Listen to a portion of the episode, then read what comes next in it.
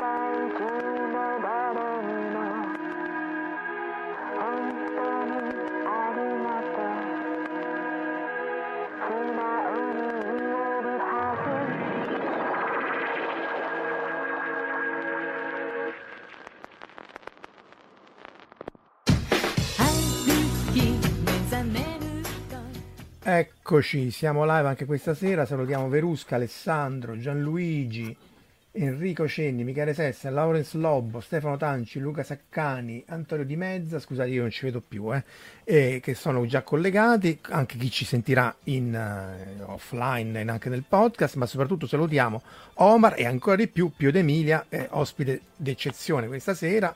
Eccolo qua nel suo splendore della casa di Misurina. Poi ci devi dire la cosa di Guerre Stellari, eh, che è la cosa che forse qua piace anche più. Ah, ancora te la ricordi? Eh. Eh, che scherzi!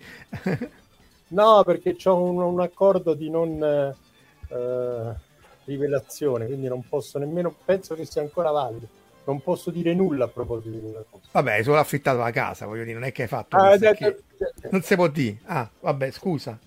Va- vabbè. Allora, andiamo al caso Gon prima che finisce in galera Pio De Miglia per colpa di Marco Casolino, che sarebbe divertentissimo. Eh, Allora, l'idea è di parlare della giustizia in Giappone, perché ovviamente è uno dei paesi più sicuri del mondo, microcriminalità quasi zero, ma non zero. Ehm, la vita è tranquilla, eccetera, eccetera, però ci sono questi numeri, tipo il 99% di conviction rate di colpevoli mandati in galera e, e la pena di morte e poi recentemente, anche se poi anche qui non se ne è parlato molto in, in- in Europa, perché comunque era il Giappone, non la Cina, il caso Gon in cui un dirigente, altissimo dirigente della Nissan Renault è stato messo al gabbio, ma insomma i dettagli ce li racconta più Emilia che eh, ci raccontavi che eri venuto qui da, da- da avvocato originariamente, no?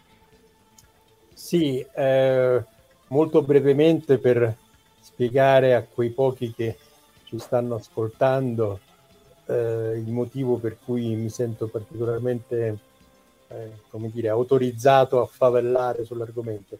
Io sono arrivato in Giappone alla fine degli anni 70 con una borsa di studio della comunità europea, dell'Unione Europea, della Commissione, e per studiare il sistema penale giapponese, perché io ero avvocato, avvocato penale, e il mio sogno era quello di studiare la procedura penale giapponese, soprattutto la parte delle rogatorie internazionali, eh, diciamo delle- la procedura comparata, perché poi volevo rientrare in Europa e anche in Italia.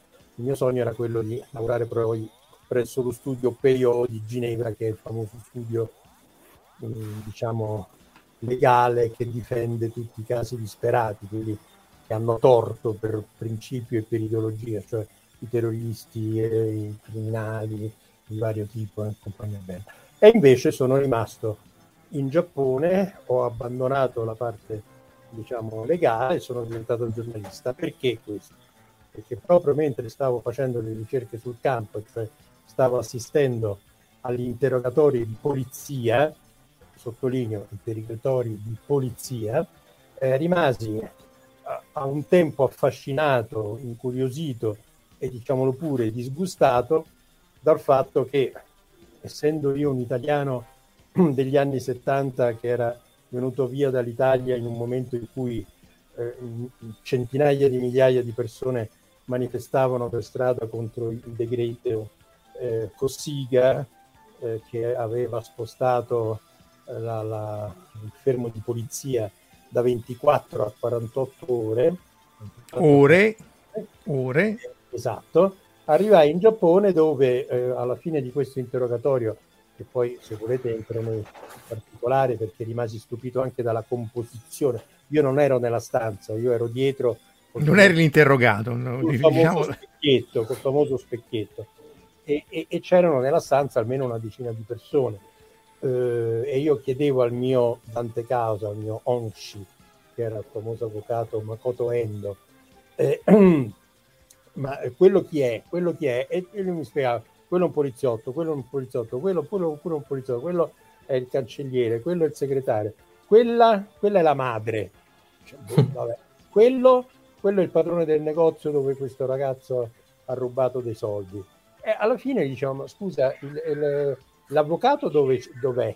Ha detto l'avvocato. E perché l'avvocato? Quale avvocato? Ora dopo che c'è il rinvio a giudizio, eh, se tu chiedi l'avvocato subito significa che, che sei colpevole, non funziona così. Chiusa la parentesi. E chiesi, ma questa cosa quanto può andare avanti? Mi dissero 24, eh, no scusate 23. E, e, eh, all'epoca il mio giapponese era ancora molto basico e eh, come sapete in giapponese i, i, numerali sono tutto e quindi non avevo capito che erano 23 giorni, ma pensavo fossero 23 ore e quindi dissi beh va bene per un'ora siamo avanti noi a livello di diritti dell'imputato e dell'indagato e, e invece no, sono 23, erano 23 giorni, lo erano e lo sono ancora oggi per singolo addebito. Che cosa significa questo? Che significa che se io voglio indagarti per eh, omicidio o per eh, attività sovversiva, ti fermo per guida senza patente o per eccesso di velocità o per blocco stradale. Sapete che in Giappone c'è questo bellissimo reato stranissimo di camminata lenta, cioè non, tu non puoi stare fermo per strada, non ah. puoi... Ah, ah questa mi manca. Ah. Sento un gracchiare. Ok. Eh, ai tempi di, della manifestazione contro i decreti di sicurezza giapponesi, chiamiamoli così, legge sulla sicurezza, quella che aveva fatto, proposto ASO e poi aveva messo, diciamo, ha fatto approvare ABE, eh, c'era quotidianamente dei, dei, manifestanti che passavano davanti alla casa di Aso e di Abe e fermandosi, facendo foto, protestando e tutto quanto. Ora, camminare e protestare va bene, devi, essere, devi sempre avvertire, ma non puoi fermarti, perché fermare significa blocco stradale. Le strade marciapiedi soprattutto sono piccolissimi in Giappone e quindi arriva la polizia e che ti dice circolare, circolare, circolare. Se tu ti rifiuti dopo due o tre moniti ammonimenti puoi essere arrestato. Cioè Ma quelli che, quelli che, parlano, che fa, protestano davanti al ministero, eccetera, che fanno, mettono lo speech, eccetera? Marco, quando parli tu è un casino. Si sente, cambio microfono, eh. Chiedevo quelli che stanno fermi davanti al... al... No, no, no, no, no, no. non sento niente. Allora, vai avanti che cambio microfono.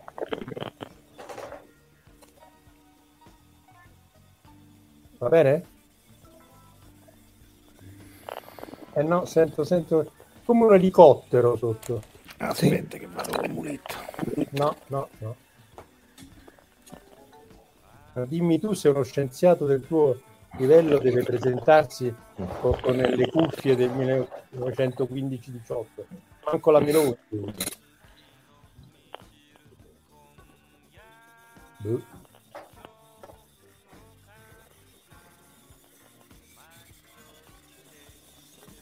Vabbè, io vado avanti intanto. Sì, sì, vai, vai, vai, vai, niente, niente, anche quando parla Omar è un casino, ma voi mi sentite bene senza sì. Eh, io quando parlate voi, allora forse il problema sono io, non so. E che devo fare? Niente. Comunque, voi mi sentite chiaro e distinto? Sì. Ah, ecco, adesso anch'io. Ok, stavo concludendo questa, diciamo, chicca che mi aveva, eh, eh, diciamo, fatto switchare prima marciando su entrambi i binari per un annetto o due e poi abbandonando dire- definitivamente quello legale forense e buttandomi nel giornalismo. Perché, perché uno dei miei primi articoli all'Espresso, mi ricordo, eh, eh, furono proprio dedicati ai diritti umani, al diritto di polizia, al fermo di polizia e, e, e, varie altre questioni del Giappone. Detto ciò, eh, nella presentazione che hai fatto nei titoli c'è questo dato che salta subito agli occhi, diciamo, è quello che tutti quanti ci chiedono, sia a noi che viviamo in Giappone, sia eh, diciamo no, a livello di informazione generale. In Giappone c'è eh, la geisha, i ciliegi in fiore, eh, le foglie caduche e il fatto che il 99% dei processi finisce con una condanna. Diciamo che lo sanno veramente tutti questo dato. Attenzione però, perché va subito diciamo, inquadrato. Il 99% dei processi, eh, dei, diciamo, dei, dei, processi penali finisce con una condanna. Questo non significa che il 99% dei reati viene individuato, non significa che il 99% dei criminali vengono, eh, diciamo di coloro che commettono un reato, vengono assicurati alla giustizia e vanno in galera, altrimenti dire, Salvini in Giappone avrebbe un orgasmo quotidiano, diciamo, no? Oh, eh, eh, non è così, non è così. Perché non è così? Perché il Giappone, a differenza della maggior parte dei paesi, diciamo, di diritto eh, common law, perché poi qui c'è tutto da fare alla storia del diritto giapponese, che come la lingua è una, un mix eh, pazzesco tra diritto romano, diritto prussiano e, e, e, poi subito dopo la guerra questa iniezione di common law che ha diciamo imbarbarito, inselvatipito un po' tutto il sistema penale. Il fatto sta che il punto fondamentale è che in Giappone c'è il cosiddetto principio dell'azione penale discrezionale. Eh, voi sapete che l'azione penale eh, possono essere di due tipi, obbligatoria e discrezionale. In Italia è obbligatoria, cioè in presenza di una notizia criminis, di un reato, eh, la polizia indaga, eh, c'è il primo interrogatorio, poi c'è l'interrogatorio di garanzia, dopodiché il tutto finisce nelle mani del giudice istruttore, il quale decide se archiviare, inviare a giudizio o chiedere un supplemento di indagine, ma deve farlo. Mentre invece in Giappone e in altri paesi, eh, tipo gli Stati Uniti per alcuni tipi di reato, è il pubblico ministero, cioè il, il, il giudice incidente, che decide se procedere o meno. C'è un articolo specifico, l'articolo 248 del codice di procedura penale giapponese, che tra le varie cose dice testualmente il pubblico ministero, cioè il procuratore, ha la facoltà, la facoltà di, esperi- di esperire l'azione penale, cioè iniziare il, il processo ehm, in base ad alcuni criteri, eh, uno, eh, uno dei quali è se è convinto che questo sia nell'interesse superiore della giustizia, il che significa che fa come cazzo mi. Quindi non è addirittura discrezionale come viene definita in termini giuridici, io l'ho sempre definita arbitrarietà dell'azione penale, che è ancora maggiore come concetto, diciamo, no? E questo che cosa comporta? Che per evitare uno spreco di tempi, uno spreco di investimenti, di soldi, tutto quant'altro, il Giappone, in Giappone, quando non c'è la certezza della colpevolezza di un certo imputato e soprattutto quando non c'è una convenienza eh, sociale, è possibile e capita spesso che rei confessi anche di reati gravi non vengano rinviati a giudizio.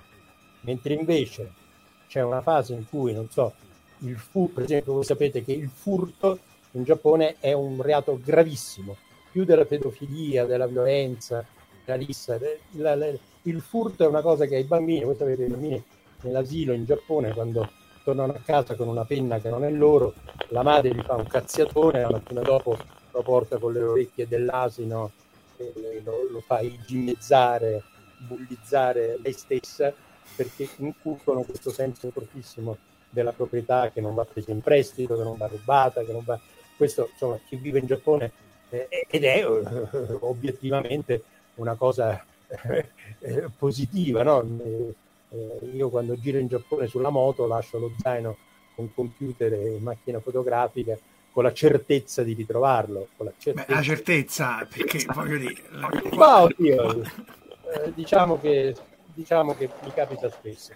Vabbè, quindi questo era eh, tanto per iniziare, farei, per cercare di far capire che il, il sorprendente bilancio eh, della giustizia eh, che viene spacciato con questo dato 99% di condanne eh, è in realtà un po' falsato ed è un po' surrettizio perché in realtà la situazione non è così rosea, sono molte contraddizioni e soprattutto non c'è quella famosa certezza del diritto perché un conto è quando giustamente dico io, eh, io sono stato a suo tempo un sostenitore della discrezionalità dell'azione penale, però con un limite per tipo di reato, come avviene negli Stati Uniti.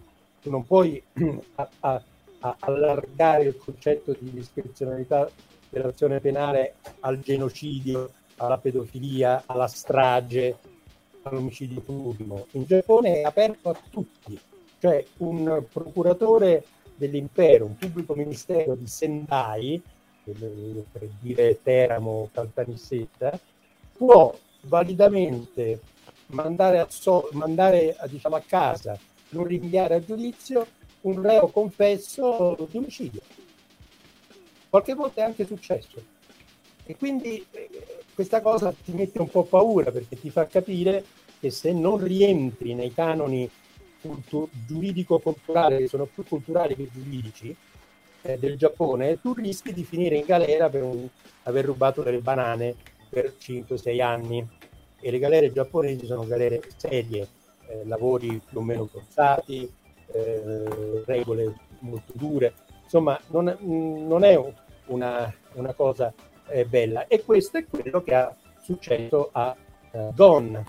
In qualsiasi altro paese, al di là che si abbia rubato, si abbia truffato, si abbia eh, diciamo, violato le leggi fiscali, comunque sia in qualsiasi paese, penso forse addirittura anche in Cina, eh, eh non, non, sarebbe stato trattato come è stato trattato con questo aumento delle imputazioni di 23 giorni, 23 giorni, 23 giorni, fino a farli perdere, cioè lui non l'ha persa, ma chiunque altro. Io, e penso anche Marco, penso anche Omar, dopo forse 48 ore, un 72, 96, Minuti. avremmo confessato qualsiasi tipo di reato, anche perché veniamo da una cultura giuridica dove le confessioni in sede istruttoria costituiscono semplice indizio che deve essere poi corroborato e confermato in dibattimento, mentre invece in Giappone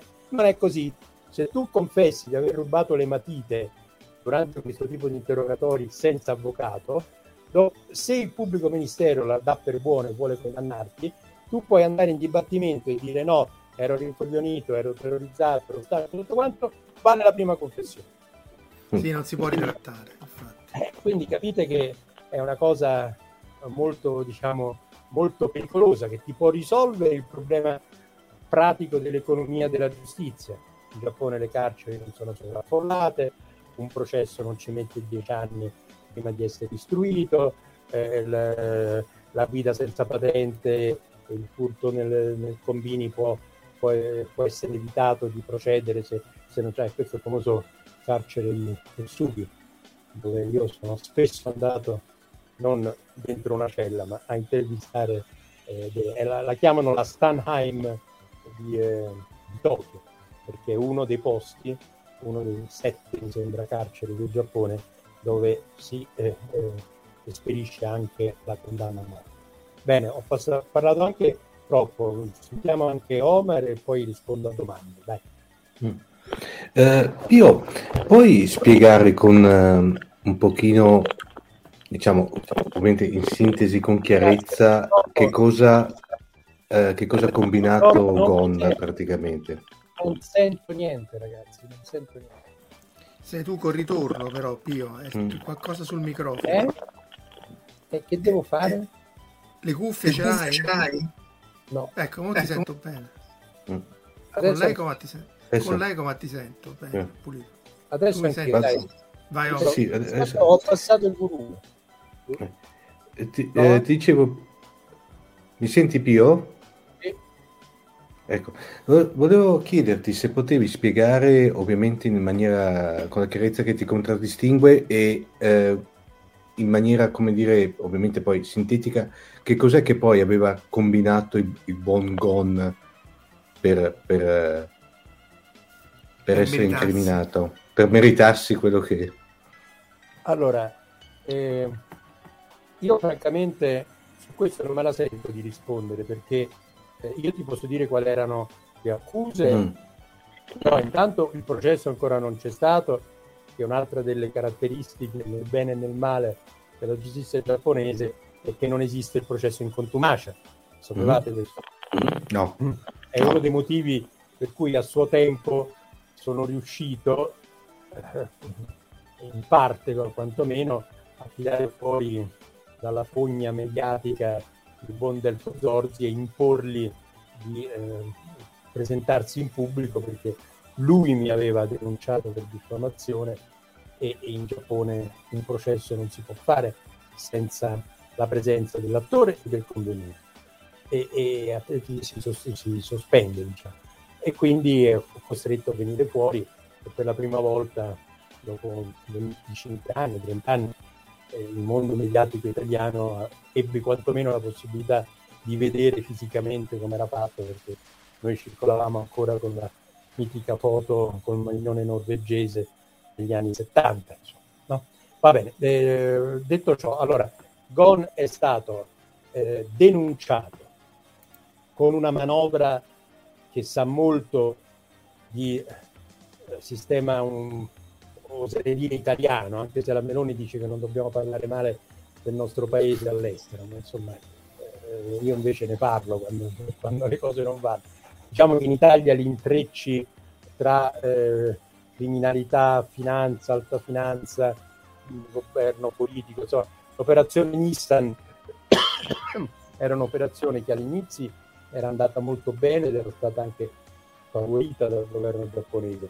Poi quando Gon si era messo in testa di fare questa grande alleanza e praticamente di eh, legare, di fare la fusione eh, con, con, con, la Renault, e, e i giapponesi hanno cominciato eh, diciamo, ad andare in panico e alcuni dirigenti della Nissan che erano stati più o meno esautorati negli anni e che erano d'accordo con il Ministero eh, dell'Economia e del Commercio giapponese hanno complottato, congiurato, queste sono congetture, eh, per farlo fuori e per evitare che questa operazione andasse a termine. Che cosa hanno fatto? Hanno fatto arrivare ai prosecutor una serie di documenti dai quali risultava una chiara evasione fiscale da parte di GON a proposito di stipendi, rimborsi spese, eh, eh, la parte diciamo non documentata, cioè il nero. Eh, e questo nero in effetti era stato, sembra, concordato, e questo GON stesso non lo nega, almeno nelle interviste, ma non era mai stato ancora pagato. Quindi mancava diciamo, la consumazione del reato. Era ancora un, un, un reato. Allora, È come se io ti dico, caro Marco, eh, io ti darò eh, metà dei proventi della mia rapina alla Mitsubishi Bank. Capito? Aspetta, Ci sono aspetta, due elementi che poi non funzionano, cioè bisogna vedere se io faccio sta rapina e poi se Beh, veramente beh. mi do sti soldi.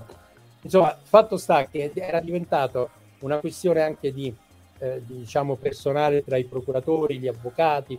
Gon si era potuto permettere il top del top degli avvocati eh, giapponesi, questi nostri altri eh, luminari che tra l'altro sono tutti ex procuratori, perché in Giappone un altro sis- cosa un po' strana è che mh, molti giudici e procuratori a un certo punto si dimettono dalla magistratura e diventano avvocati. E questo succede anche negli Stati Uniti ma non in Europa o almeno non in Italia per adesso. E insomma tutta una serie di cose per cui lui alla fine eh, eh, aveva eh, rifiutato di collaborare la parola giapponese che si usa è Kyoryoku Suru Kyoryoku Suru Kyoryoku Shinai collabora o non collabora Cioè, confessa Ma- o non confessa? bravissimo ma semanticamente è l'equivalente di confessa e non confessa C'è anche Antonio Moscatello che ci saluta, eh, che ci, ti segue. Ah, eccolo qua. E quindi lui non, confe- non collaborando, barra non confessando, ha mandato in tilt sia l'onore e la faccia dei procuratori e sia il rischio che venisse fuori la matrice politica eh, di questa operazione. Eh, Gon praticamente era stato chiamato per fare una certa operazione, l'aveva fatta talmente bene che poi si era montato la testa e voleva proprio cancellare la Nissan dal punto di vista della sua eh, indigenità. Eh, Diciamo che è una cosa che io mi immagino avrebbe potuto e magari anche successa in Italia per altri casi. Insomma, pensiamo a tutte le joint venture, le acquisizioni, le, le- le fusion, le fusioni tra aziende, fran- le aziende francesi, per esempio, no? Sì. quella volta che, che, eh, il Marchion si mise in testa che voleva comprarsi lui la Peugeot, non mi ricordo bene, insomma, Mm. non era così semplice. Cioè, eh, finché si, si- si chiacchiera va bene, ma poi quando gli interessi di un paese, la faccia di un paese vengono messi in discussione, si passa sopra anche le mamme, le sorelle, i figli, i figli. E questo è successo. Ora, il motivo per cui io mi sento di non condannare e, e- e penso che sia stato eh, diciamo un gesto assolutamente eh, eh, giustificato dal punto di vista eh, dal punto di vista eh, diciamo umano è quello di scappare, di fuggire da un sistema che molti avvocati, molti esperti di giustizia eh, definiscono assolutamente medievale, barbaro. Cioè, tu non puoi tenere, cioè, sappiamo la Cina, la Corea del Nord fa queste cose, ma uno non si aspetta da un paese del G7, del G20, del G7 di, di, eh, di- di tenere in eh, detenzione preventiva, in carcerazione preventiva senza habeas corpus eh, una persona eh, per un reato fiscale.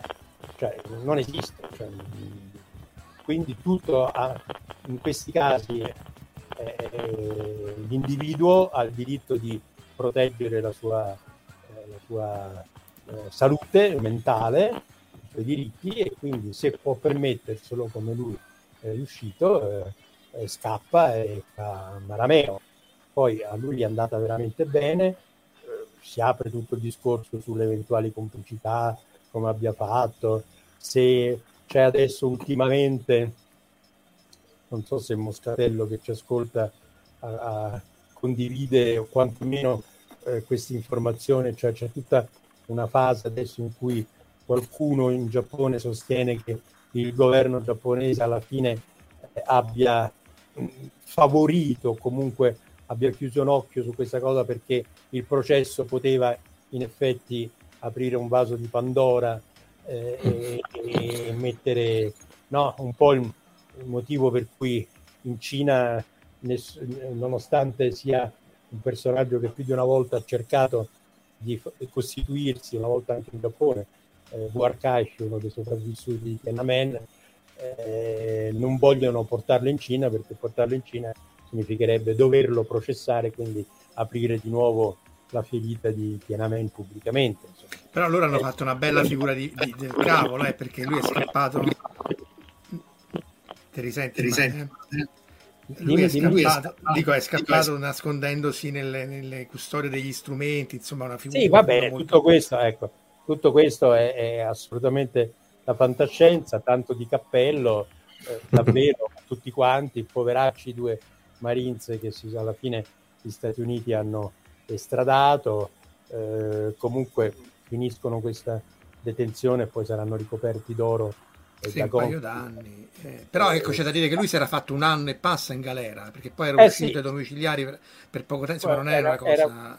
poi era uscito, poi stava rientrando.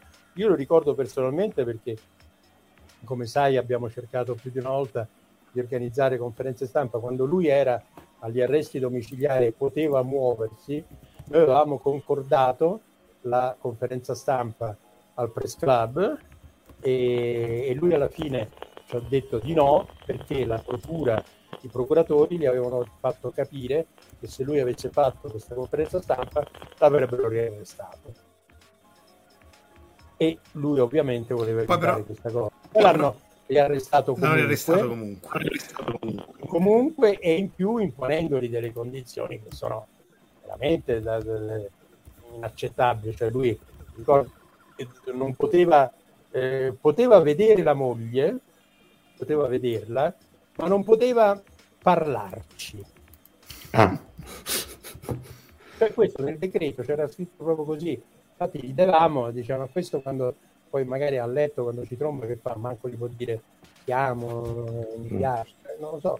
Cioè, io l'ho conosciuta, la moglie è una donna simpaticissima. E vabbè, insomma, quindi è andata avanti così.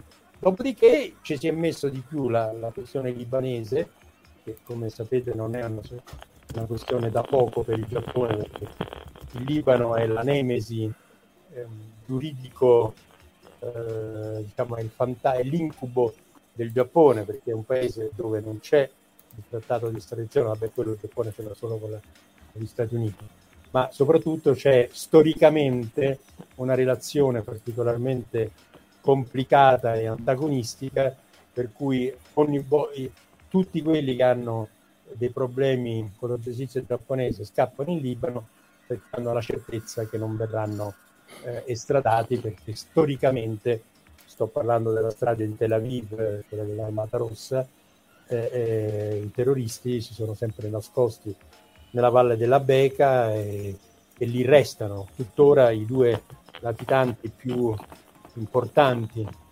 Eh, se girate per il Giappone vedete 10, 11 dell'Armata Rossa e di altre organizzazioni, Aung San là, come si chiama, la, eh, Aung Shinrikyo, eh, che sono ancora in tutti i Koban del Giappone. Uno di questi si chiama Bando ed è uno dei sopravvissuti, anzi l'ultimo sopravvissuto di Asama Sanso e, e- e- eh, ed è in Libano e nessuno lo estradirà mai. Come Poi pure... l'intervi- Eh? Dico, poi l'intervista l'avete fatta però, perché poi... eh, L'intervista a Gol l'abbiamo fatta, però quando lui era già in, in, eh, in Libano, dopo una lunga trattativa, e perché abbiamo, diciamo, eccola qua, sì, sì. Abbiamo concordato questa cosa che a lui faceva anche piacere perché era in occasione della pubblicazione del suo libro in francese e inglese. E Perché quindi- c'è da dire, tra l'altro, che eh, questa cosa in Europa si sa molto poco, cioè chi sta in Giappone, c'ha contatti col Giappone, più o meno la sa e la segue, ma eh, in Europa non è stata pubblicizzata, forse complice anche la Francia. Se fosse stato un altro paese, a caso che la Cina, sarebbe stato scoppiato il caso mediatico, eh, no? Vabbè, Forse- però guarda, Marco, adesso al di là di tutto, non so quali sono i nostri tempi, però penso che abbiamo dedicato anche troppo tempo a questa vicenda, che sì, è interessante, è divertente, però insomma il titolo del nostro incontro di stasera è la giustizia in Giappone. E allora andiamo alla, alla pena di morte. Sono tanti altri aspetti mm, mm, bizzarri, drammatici, eh, eticamente controversi che secondo me vale la pena cercare di affrontare perché Gon insomma come, come dice la battuta che fin dall'inizio circolava eh, gone is gone eh, gone. è annato come dire gone with the wind eh, quindi. quindi dai allora, allora passiamo alla, forse all'altro estremo che, è la, che è la pena di morte eh lì, lì sì, sì. quello è un altro quello è un altro discorso mm, pesante diciamo Beh, Aspetta, prima c'è una, scusa, c'è una domanda. Nel caso in cui il, il procuratore non eserciti l'azione penale, a maggior ragione in caso di confessione, può la parte lesa agire civilmente per risarcimento dei danni? Eh, sai che non so esattamente come funzioni, ma io penso, e, e penso di, di non pensare male, che una delle cause o comunque delle motivazioni che il pubblico ministero eh, deve prendere in considerazione per decidere di non esperire l'azione penale è proprio la compensazione. Penso che sia nell'articolo proprio 248. Quindi che cosa significa? Che l'imputato, l'indagato, l'imputato dopo l'indagato deve eh, garantire di compensare la parte civile e questo avviene in Giappone in, man- in modo assolutamente extragiudiziario, che è un bene, devo dire, perché in Italia fai l'azione civile e dopo dieci anni eh, forse, forse arriva una sentenza appellabile mentre lì invece è tutto a um a um, capito? Cioè, ok, allora io non esperisco l'azione penale, però tu vai là, gli chiedi scusa, ti stendi, metti in ginocchio, gli dai il fuoci con 100.000 yen, 200.000 yen, 300.000 yen. Ok, allora andiamo invece all'altro estremo, appunto, che è la, la, la pena di morte, che è uno dei motivi per cui il Giappone è profondamente criticato. Ma guarda, allora, il, il Giappone sì, c'è ancora questa pena di morte.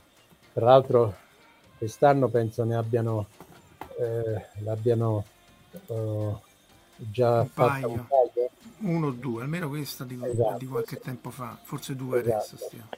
Ci sono stati dei momenti in cui non ci sono state esecuzioni, in particolare quando c'era al, al, al governo un ministro, sia pure del Giminto, ma eh, profondamente buddista, che si rifiutò di, di, di firmare le varie richieste. Comunque diciamo che allora, in linea di massima la pena di morte in Giappone c'è solo per alcuni tipi di reato che non prevedono l'omicidio, questo è importante dirlo, cioè in Giappone tu non puoi essere condannato a morte se, commenti, se commetti quello che noi chiamiamo l'omicidio anche volontario. Devono essere almeno due e ci deve essere l'aggravante della, eh, diciamo, della particolare crudeltà o dell'interesse economico. Eh, no, questo è importante perché, eh, ah, eccolo qua, degree, motivo, esatto. È quello che dici tu, esattamente, cioè economico, l'età, l'età recidivo. Grado di rimorso, eh, eh sì. Sul dependent age eh, ci sarebbe qualcosa da ridire perché ricorderete che in passato ci sono stati dei casi in cui il, il reato era stato commesso da 17 18 anni che poi però nel frattempo erano diventati maggiorenni e la pena di morte è stata eh, eh, data comunque. Ma per esempio ci sono casi eclatanti, tipo quello del cannibale, ricordate, io tra l'altro ho l'onore e il privilegio di averlo intervistato una volta. E che non ti sei mangiato soprattutto, soprattutto. Cosa? Che non ti ha mangiato. Ma no, lui, lui è, durante l'intervista ci disse e confermò assolutamente che lui è, aveva che, la, che il cannibalismo per lui era un atto d'amore perché mentre durante il sesso, durante la penetrazione, tu eh, entri eh, eh, parzialmente e temporaneamente nel corpo di un'altra persona, quando te la mangi invece eh, è un tutt'uno. E quindi insomma la, la, eh, l'apoteosi dell'amore potrebbe Eh, essere. però lui al gabbio non ci finì mai perché i parenti erano ricchi. No, lui al gabbio non ci è andato perché il, il padre è riuscito a fare approvare in fretta e furia una legge che abbiamo anche noi, eh, che prevede la possibilità per un cittadino di espiare in, nel proprio paese una condanna riportata all'estero. Noi ce l'abbiamo per esempio per i cittadini italiani arrestati in Giappone, nei paesi eh, del- del- dell'ASEAN, arabi, dove eh, diciamo, il trattamento nelle prigioni viene considerato sottostandard e quindi eh, dopo aver espiato una parte della pena si può chiedere il, il rientro in patria, ovviamente rispettando la pena stessa. Però c'è poi la fase della delibazione per lo stesso tipo di reati. In questo caso lui era stato dichiarato infermo di mente e in Francia l'infermità di mente, come in Italia, eh, è una delle condizioni per cui non si può procedere e la persona viene messa in un manicomio criminale fino a quando i medici non ritengono che questa persona sia A processabile oppure guarita e quindi può essere rimessa in libertà. Ed è esattamente quello che è successo a questo Sagawa, che fu riportato in Giappone, messo in un ospedale psichiatrico di Yokohama, dove un medico, il primario, che evidentemente era ammalicato, eh, eh, stabilì che il suo gesto era un gesto, eh, diciamo, unico e irrepetibile e che non costituiva assolutamente pericolo per la società, eccolo qua, e, eh, e quindi lo rimise in libertà. Ma eh, voglio dire, ci sta, tant'è che è vero, poi lui non si è più mangiato nessuno, eh, è diventato un po' patetico perché addirittura le televisioni giapponesi per un periodo lo invitavano come ospite. Beh, lì la colpa è della televisione. la televisione. è la colpa della televisione, ma io sai, immagino che anche in Italia eh, a qualcuno di certi canali potrebbe venire in mente di fare una cosa del genere. Oh, magari rac- racconta l'antefatto perché appunto lui si mangiò una, una studentessa francese o inglese, non mi ricordo. Sì, l'antefatto era che lui era uno studente di filosofia alla Sorbona, non era un granché, ma soprattutto non parlava bene ancora il francese, quindi aveva chiesto a questa sua collega di studi, alta il doppio di lui e soprattutto bionda, eh, tale René, eh, di fargli ripetizioni di francese. E pian pianino se n'è invaghito e eh, a un certo punto eh, si è dichiarato e questa povera René ha reagito nel modo eh, peggiore che, che possa reagire con un pazzo si dichiara, cioè si è messa a ridere. Non è che l'ha respinto, l'ha menato, se n'è scappata via, no, ha detto ma dai, capito? E, e lui è uscito fuori di testa, però sembra che avesse già un po' premeditato questa cosa perché aveva i coltelli belli pronti, affilati, l'ha fatta a pezzi, bla bla bla, e poi eh, tutte le parti, diciamo, eh, immangiabili, pesanti, le ha messe in un sacco, in due sacchi li ha buttati nel Bois de Bologne, e, e il resto invece si è fatto delle scatolette, come solo i giapponesi sanno fare, me- nel freezer e pian pianino se le fa parte. E questo l'ha scappata. Poi ci sono quelli che invece sono innocenti e che sta- stavano, Esatto. stavano su Death Row. Esattamente, e questo purtroppo è un altro brutto record del Giappone. Eh, Io personalmente ne ho incontrati eh, due, ma sono almeno una decina questi casi. Loro li chiamano enzai, eh, diciamo, errori giudiziari. Il più famoso di tutti, vabbè adesso c'è questo del, del, del, dell'ex pugile che ha superato ogni record, ma io ho avuto un rapporto particolare con Sakai Menda, che era questo poveraccio di Fukuoka che si è fatto 33 anni nel braccio della morte. Ora poi voi sapete che il braccio della morte in Giappone è una cosa pazzesca, eh, perché i condannati a morte non possono nemmeno accedere al privilegio del lavoro, eh, sono costretti a stare in determinate posizioni eh, 24 ore su 24 con la luce accesa, eh, hanno tut- tutto scandito. E insomma 33 anni in questa situazione, eccolo qua. Ma questa, è una, proprio, questa è una foto prima che morisse, eh, ce ne sono altre, io l'ho accompagnato anche in Europa, prima a Bruxelles, poi in Italia, una volta siamo andati ospiti della comunità di Sant'Egidio, era il periodo in cui mi occupavo anche istituzionalmente di questo problema.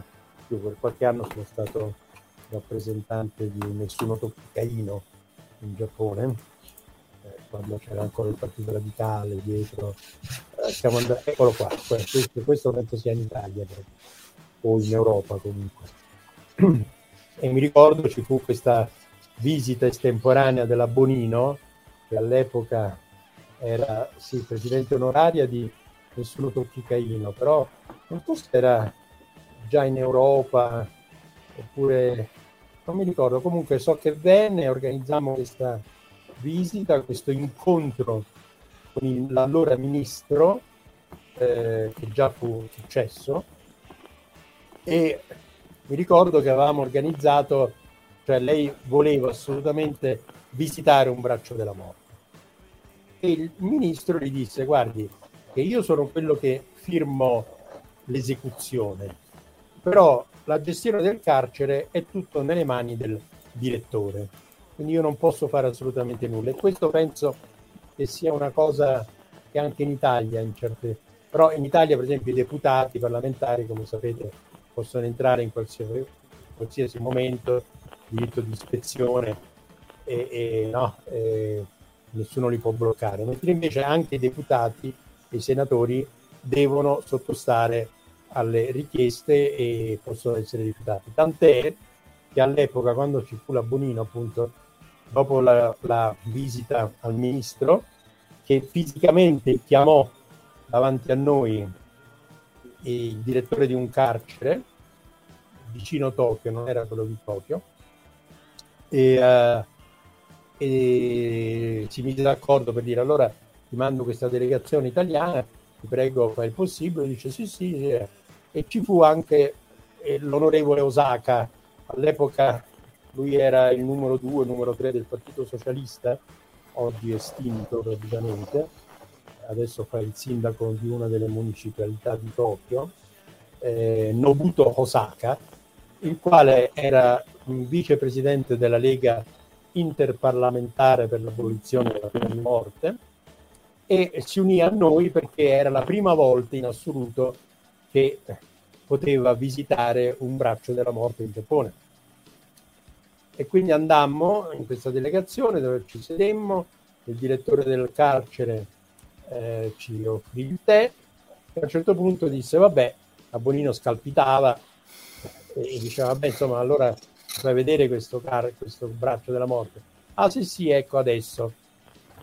Chiamano due funzionari e, e, e io capisco su perché io facevo un po' da, da interprete in questa situazione capisco subito che c'è qualche cosa che non funziona. Cioè questo qui aveva organizzato di farci vedere una cella, ecco, oh, ma mi leggi nel pensiero, una cella vuota, il model house, sai quando tu vai per comprarti un appartamento, una casa, c'è al secondo piano tutto che a disposizione per vedere. Quindi disinfettata, cioè un modello proprio, c'era manco la puzza di, di una pipì, niente, capito? E, e eh, quando la, e io lo dissi alla Bonini in italiano, dice, guarda che eh, ma mi sa che qua eh, c'è qualche problema perché non ci fanno entrare nel braccio della morte, ci fanno vedere una stanzetta che è quella eh, dove mettono i condannati.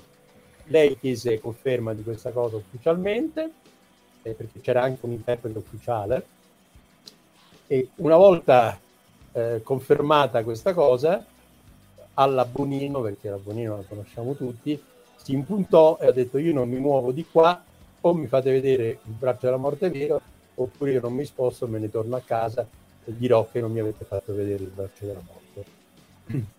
Ovviamente il direttore della carcere non cedette, lei nemmeno, però Osaka, che comunque era un deputato locale, era interessato alla faccenda, per lui comunque era un passetto avanti rispetto al, al, al zero assoluto, no? C'è un film bellissimo, eh, L'impiccagione di Nagisa Oshima, cui spiega in particolare come funziona il braccio della morte e l'esecuzione. E quindi lui disse: No, Tottomatte, a me farebbe comunque piacere vederla. Beh, io niente, niente. E, e, ovviamente allora si fece questa cosa e io mi aggregai a lui perché anche per me comunque era un passo io non ero nella delegazione ufficiale io ero come rappresentante locale quindi insomma io e Osaka alla fine siamo andati e abbiamo visto questa cosa per carità assolutamente asettica ecco, come quella foto che ci hai fatto vedere prima però quantomeno posso dire ho visto come la grandezza e come è fatta fisicamente. Questa invece è la, è la cella dove c'è la botola. Dove, per impiccagione avviene, giusto? Tutto impiccagione, sì, solo per impiccagione. E, però non te lo dicono. Ecco, questa è l'altra cosa crudelissima che loro... Sì, non... questa, questa, è una delle cose varie, eh, non ti avvertono se non poche ore prima, è una cosa che secondo Menda e altri è una vera e propria tortura. Eh, c'era un padre eh, Paolo Pitt, eh, Pittao, Giuseppe Pittao, l'ex rettore della Sofia University, gesuita, un grande eh, eh sacerdote eh, che durante, un, durante, un'intervista parlando anche di questo argomento mi disse che i giapponesi sono un popolo crudele e sono in questo caso loro tendono a eh, sopprimere, a uccidere l'anima prima della, eh, del, del, del, del, cuore, della testa. E in effetti c'è da uscire fuori di testa, una cosa del genere. Eh, Menda nel suo diario spiegava che ogni mattina c'erano le guardie che passavano e facevano il classico check sulle sbarre, no? Quello... E, e loro erano abituati a contare i passi e se sentivano che c'era un'interruzione capivano che il condannato della cella numero 7 piuttosto che 9 era arrivato e che ogni mattina per 30 anni, 33 anni, lui eh, eh, ha sempre pensato che potesse essere l'ultimo giorno. E questo francamente è una tortura enorme. Però è anche vera un'altra cosa. Ma vera, insomma, c'è un'altra teoria che io per dovere di cronaca riferisco, e cioè alcuni psicologi, neanche giapponesi, insomma internazionali, uno francese per esempio, che, sta, che, che considera, anche un altro americano, che ritiene questo sistema più umano paradossalmente eh, di quello invece eh, diciamo super pubblico e super annunciato in vigore negli Stati Uniti dove il condannato sa che il 24 febbraio verrà diciamo, messo sulla sedia a rotelle piuttosto che la cosa e che passa gli ultimi due mesi, gli ultimi tre mesi o addirittura un anno a seconda di quando è la data dell'esecuzione, eh, a, a, soffrire perché sa che morirà. Eh, non lo so io, francamente, mm, bisognerebbe trovarci eh, se è peggio eh, eh, vivere ed essere avvertito all'ultimo momento piuttosto che sapere che esattamente alle 16 fra due mesi verrò esecutato. Beh, forse quella giapponese è più crudele, però, eh? Boh, non lo so. Perché No. Non- C'è da dire che anche familiari, legali, eh, avvocati non vengono avvertiti, vengono avvertiti l'esecuzione avvenuta. E non c'è tutto questo bailamme, comprese eh, le vittime, i parenti delle vittime, insomma, non c'è la- la- diciamo, il carrozzone mediatico che vediamo nei film americani. Eh, Sì, Pio, ci sono stati casi, casi di grazia all'ultimo istante? No, O, o o esiste il concetto di grazia? esiste il concetto di grazia, ma eh, non, non penso nemmeno che sia previsto per la pena di morte, perché la pena di morte tu sei già morto. Mm. Cioè, Cioè, non- non la- è l'estrema razza della condanna sostanzialmente. Diciamo che una delle giustificazioni eh, della pena di morte in Giappone, eh, non ricordo chi, dove la lessi, forse proprio l'avvocato Ma- Makoto Endo che aveva scritto un libro su un saggio sulla pena di morte, spiegava che la pena di morte in Giappone non potrà mai essere, eh, diciamo che inti- intrinsecamente e eticamente e direi ontologicamente legata al Giappone in quanto è legata all'ipotesi non ipotizzabile di qualcuno che uccida l'imperatore. Cioè Non non è, dato, non è dato immaginare che uno che uccide l'imperatore, come quello che ha ucciso Abe, e possa farla franca.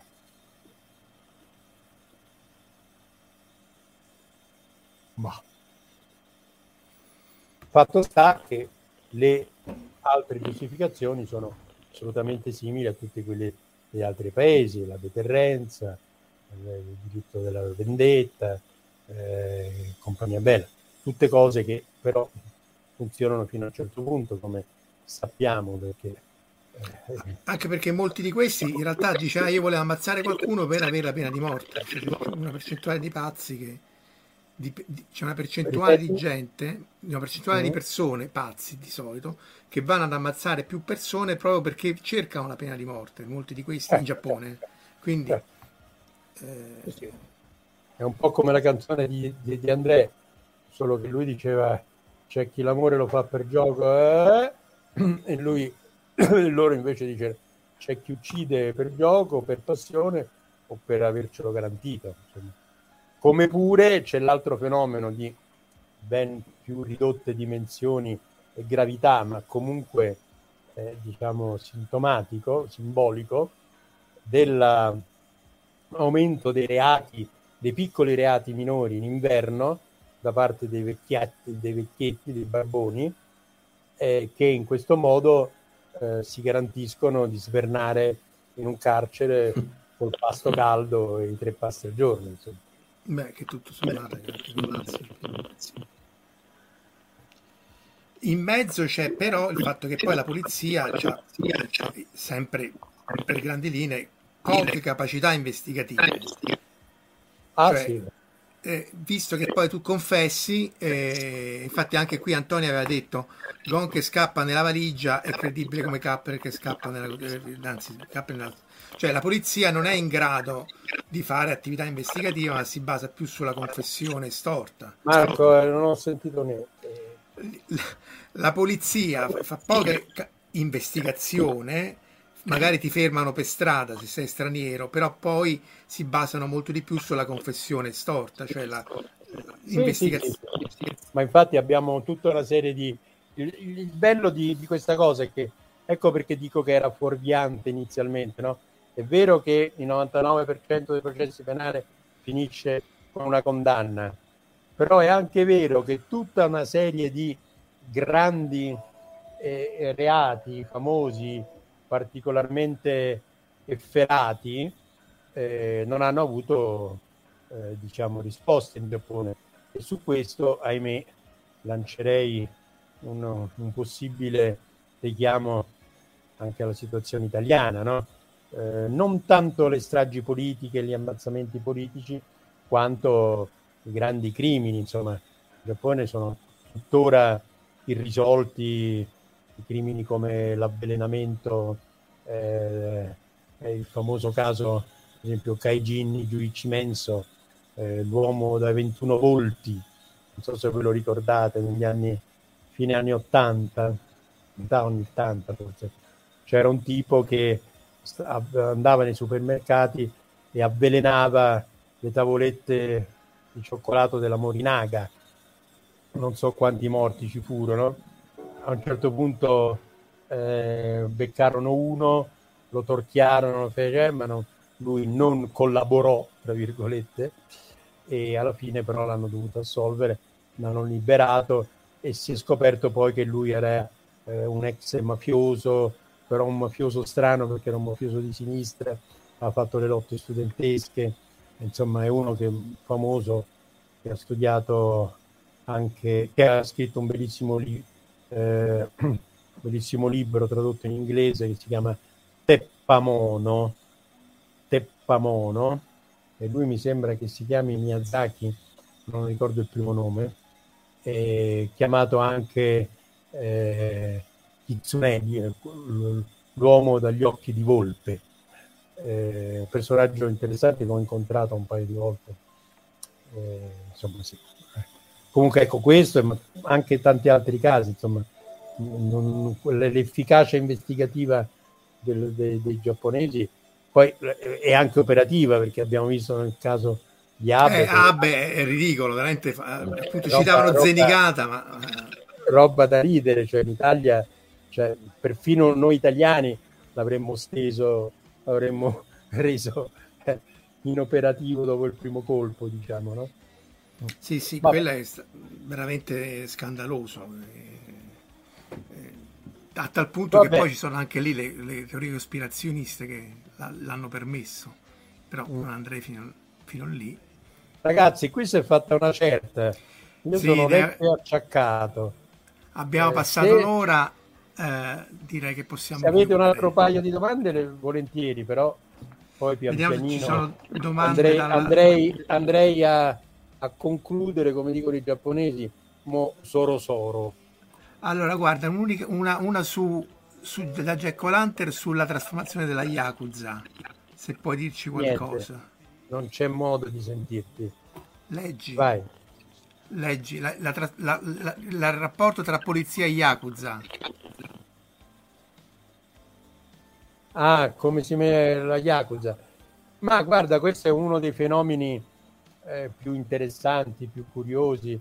È appena uscito il libro di Jake Adelstein, che vi consiglio tutti di uh, stare voi, insomma, almeno quelli che sono in Giappone, che, eh, questo reporter americano che è stato per anni diciamo, uno dei pochi stranieri che lavorava con i detective della polizia e si era infiltrato nelle organizzazioni mafiose giapponesi. Ma diciamo che la mafia giapponese all'inizio è nata come è nata, possiamo dire, la mafia anche italiana, con molte cose in comune, eh, però poi si è decisamente distanziata e soprattutto oggi eh, ha un ruolo eh, diciamo abbastanza legale fatto di, eh, di, di violenze eh, finanziarie, di reati eh, diciamo bancari, associazioni eh, di aziende, ehm, prestano a strozzo, son, prendono le commissioni di tutto il mondo dell'intrattenimento, dalla prostituzione al karaoke, famoso pizzo, mm, però lo fanno in una maniera talmente efficace, talmente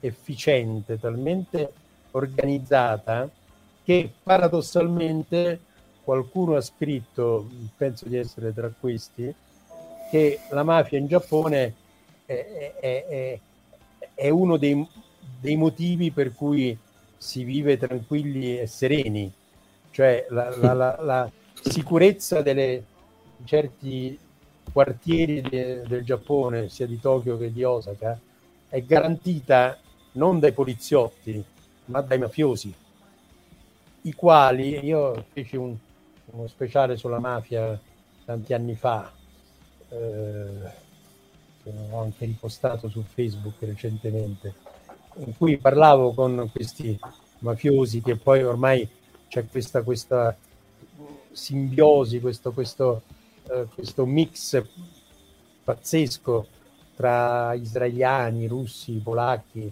cinesi, giapponesi. Eh, eh, e, e, dicevo, ma voi non litigate, non vi fate? Sì, ogni volta che c'è qualche piccolo cambiamento, c'è una fase di assestamento, qualcuno ci può rimettere più o meno le penne o qualcosa di più, però lo scopo nostro, cioè noi viviamo sostanzialmente di, il termine bello è commissioni, il termine brutto è pizzo, no? E, e, noi prendiamo soldi da tutti coloro che hanno un'operazione commerciale eh, più o meno border, no? ma anche non border, ristoranti, bar, quelli aperti fino a tardi la notte. E più c'è business e più noi guadagniamo. E se a Shinjuku per una settimana di seguito ci sono sparatorie, violenze, stupri, la gente non ci va e quindi non fanno business.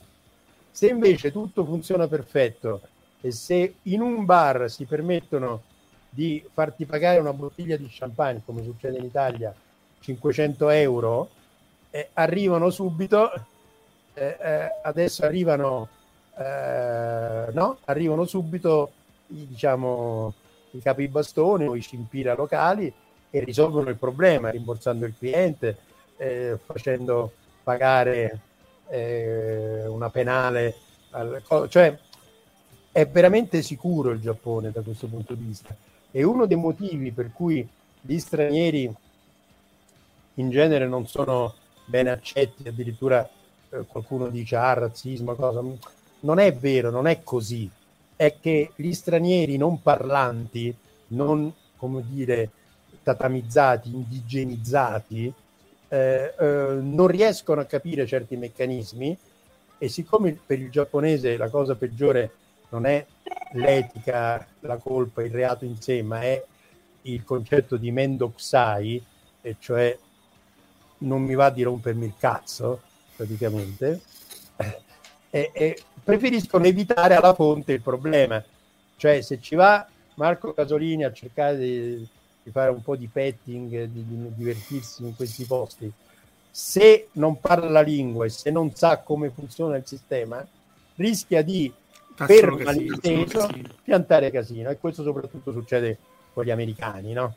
con gli anglosassoni che poi basta che bevono due birre diventano violenti e tutto quanto ah, non sono capaci di gestire il famoso eh, l'armonioso mondo del Mizuari no? del, del, del, del drink annacquato o dell'acqua alcolizzata e quindi mh, diciamo che una delle cose sicure che non è che ci rifiutano per razzismo, anzi, ultimamente, vista la crisi economica e tutto quanto, sono proprio gli stranieri che hanno più soldi ormai, che vengono pagati in valuta e quindi eh, diciamo che um, sono molto più aperti. Io, io non, ogni volta che, ci, che, che vado lì a basta che ti metti a chiacchierare, magari usando un giapponese più popolare possibile, tipo rompe il cazzo, guarda che ho appena, ho appena visto tua madre che batteva uh, nell'altro quartiere, allora quello capisce che, che si può fidare, insomma. Allora, citano, cita Stefania Viti, che, che ovviamente ti saluta, Tokyo Vice di J. Kadelstein, anche serie tv, e Japanji è uscita questo evento, eh, Sore Demo Bokuwa di Atenai, eh, un film su un ragazzo ingiustamente accusato di molestia e... di Tokyo. Questo... Sì, questo è un vecchissimo film, bellissimo, ma ci avrà più di io non vorrei dire vent'anni, ma abbondanti. Sì, sì. Beh, è recente, vent'anni, Pio. Pio, vent'anni Eh? è recente. Vent'anni è recente, Pio. Ma ce ne sono anche altri più recenti. Ci sono quelli, se lo trovi su internet, trova, mettilo. Eh, tra l'altro, un mio carissimo amico, adesso in autunno dovremmo forse girare, forse dovrei fa- avere una parte nel suo nuovo film. Eh, si chiama Gen Takahashi. Gen Takahashi. E tra i vari film che ha fatto, uno è molto bello, eh, si chiama eh, Confessioni di un cagnolino. Eh, eh, in giapponese eh, Pochi, Pochi no Ah, sì. Hakusho, qualche cosa del genere, che sarebbe Pochi è il, è il cucciolo di cane, che è anche l'epiteto, eccolo qua, Pochi no, eh, eh, eccolo, Ehm, Confessioni di, di un cagnolino, cagnoline in giapponese è il termine che si usa per i poliziotti. Ah, e qui dice questa nazione sono tutti, sono tutti ca- cani, Inudarake. Esatto.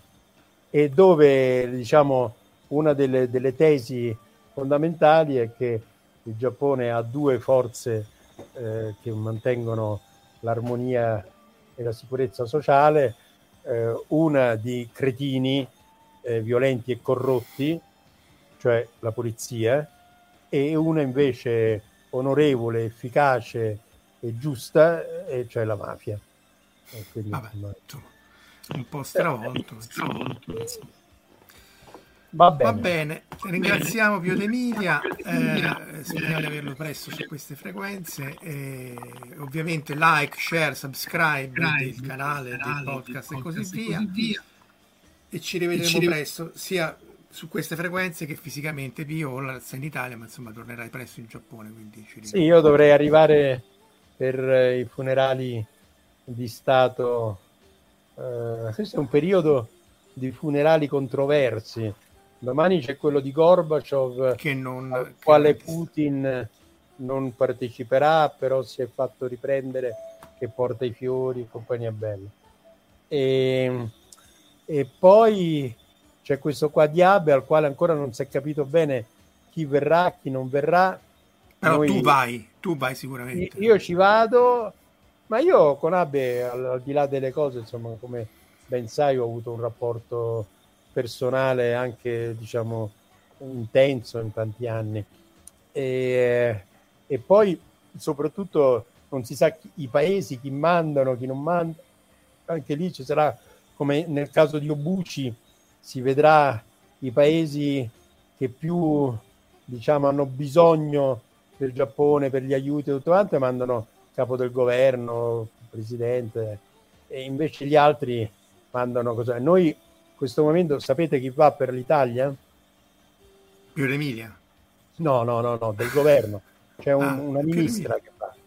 Ci sarà una ministra che però insomma è quella che meno la ministra Messa, quella dell'istruzione e della ricerca universitaria. Mm. Però lei ha fatto molto per i precari, eh? questo non c'entra niente, ma per i precari della ricerca che non Eh, appunto, ma siccome ci sarà un incontro, penso in ambasciata e tutto quanto, eh, fatti invitare dal nostro ottimo ambasciatore e magari eh, ne approfittiamo per fare una bella chiacchierata. Va, Va bene? bene. Allora, per chi sarà in Giappone, in Giappone, altrimenti su queste frequenze, grazie a Pio, grazie a tutti e alla prossima. Ciao, Omar. Ciao. Ciao. Avete ascoltato La sindrome di Inomaru, un viaggio semiserio nella realtà quotidiana del Sollevante, una produzione fantascientificast da un'idea di Marco Casolino e Omar Serafini. Potete seguirci ed interagire con noi sul nostro sito fantascientificast.com, sul profilo Instagram Fantascientificast, sul canale Telegram Fantascientificast e sulla nostra community Telegram t.me slash fsc community. Se siete particolarmente timidi potete utilizzare la vecchia, cara e affidabile posta elettronica scrivendoci all'indirizzo redazione chiocciolafantascientificast.com. Tutte le puntate sono disponibili sul nostro sito e su tutti i principali servizi di streaming on demand. Se volete sostenere il nostro progetto offrendoci un giro di sushi o un bicchiere di sake, troverete tutte le informazioni e modalità nell'apposita sezione del nostro sito. Il podcast ha carattere esclusivamente ricreativo e divulgativo. Non ha alcun scopo di lucro e viene diffuso gratuitamente. La sindrome di Inomaru è una produzione amatoriale. Non si intende infrangere alcun copyright, i cui diritti appartengono ai rispettivi detentori. Autorizzazione SIAE 5612I 5359. Nessun byte e nessun giapponese sono stati maltrattati durante la produzione di questo podcast. Val 9000 e l'equipaggio di Fantascientificast vi augurano lunga vita e prosperità e vi danno appuntamento al prossimo episodio lungo la rotta di Kessel. E ricordate, un sorriso è come uno spazzolino. Dovete usarlo spesso per mantenere i denti puliti.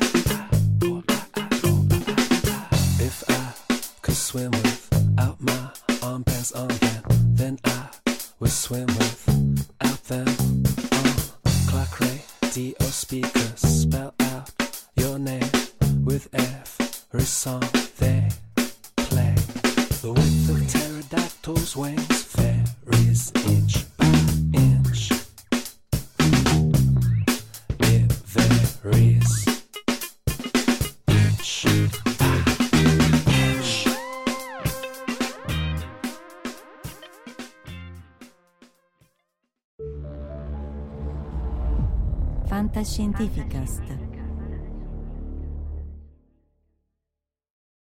What's so special about Hero Bread's soft, fluffy, and delicious breads, buns, and tortillas? These ultra low net carb baked goods contain zero sugar, fewer calories, and more protein than the leading brands, and are high in fiber to support gut health. Shop now at hero.co.